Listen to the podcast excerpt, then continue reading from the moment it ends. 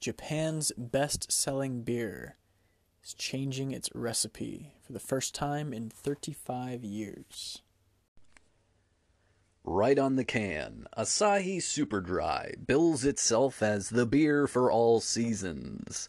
That promise of permanence is set for a revision, though, as Asahi Breweries has announced that for the first time since Super Dry was released, it'll be changing the beer's brewing process. Bum bum bum bum bum bum. Super Dry first went on sale in 1987 when the concept of a dry beer was a novel and in the minds of the many uninitiated consumers confusing concept. Asahi wanted a beer that was flavorful but had a sharp, clean finish, much like the types of sake and wine described as dry. Curious consumers quickly fell in love with the Asahi Super Dry, and in just a few years' time, it became Japan's best selling beer, a title it's held on to ever since. Recently, though, Super Dry sales haven't been as super as they once were. For 2021, Asahi Breweries sold 60.82 million cases of their flagship brew, and while that's a lot, it's down about 30% from the Super Dry's peak popularity in 2000. So the company is hoping that giving the beer a revamp will restore it to its full glory. The big change is a switch to late hopping. In simple terms, the technique is just what it sounds like adding hops later in the brewing process so that they have a more pronounced effect on the finished product.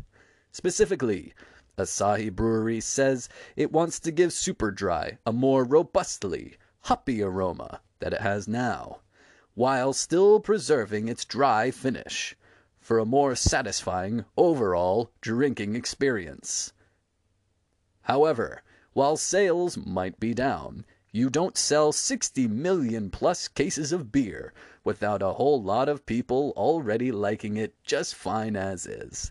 A Twitter reaction to the announcement of the new Super Dry are far from universally enthusiastic. Not a good idea to mess with Super Dry's flavor. Everyone likes it, so it's a good choice if you're having a party with other people. Asahi Brewery should just bring out a new type of beer and sell both. Giving it a strong hop smell is going to screw with the taste of food where you eat and you're drinking. The real appeal of Super Dry is how great it is at a mealtime beer, so you can eat. I'm looking forward to trying the new version. I cannot wait. A new Super Dry.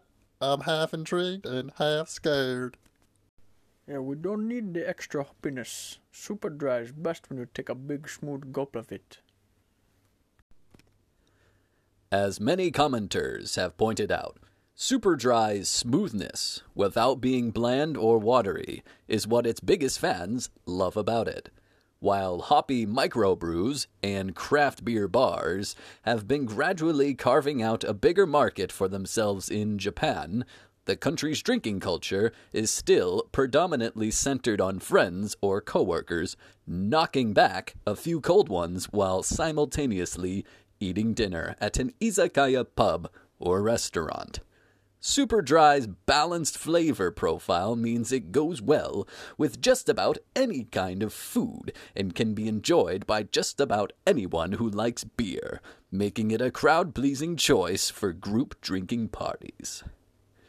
Asahi Breweries believes customers will like the new Super Dry even more but it's hard not to be reminded of the new Coke fiasco in 1985, when the soda maker was immediately hit with a backlash from pre existing fans who felt they tampered with perfection and wanted no part of the replacement.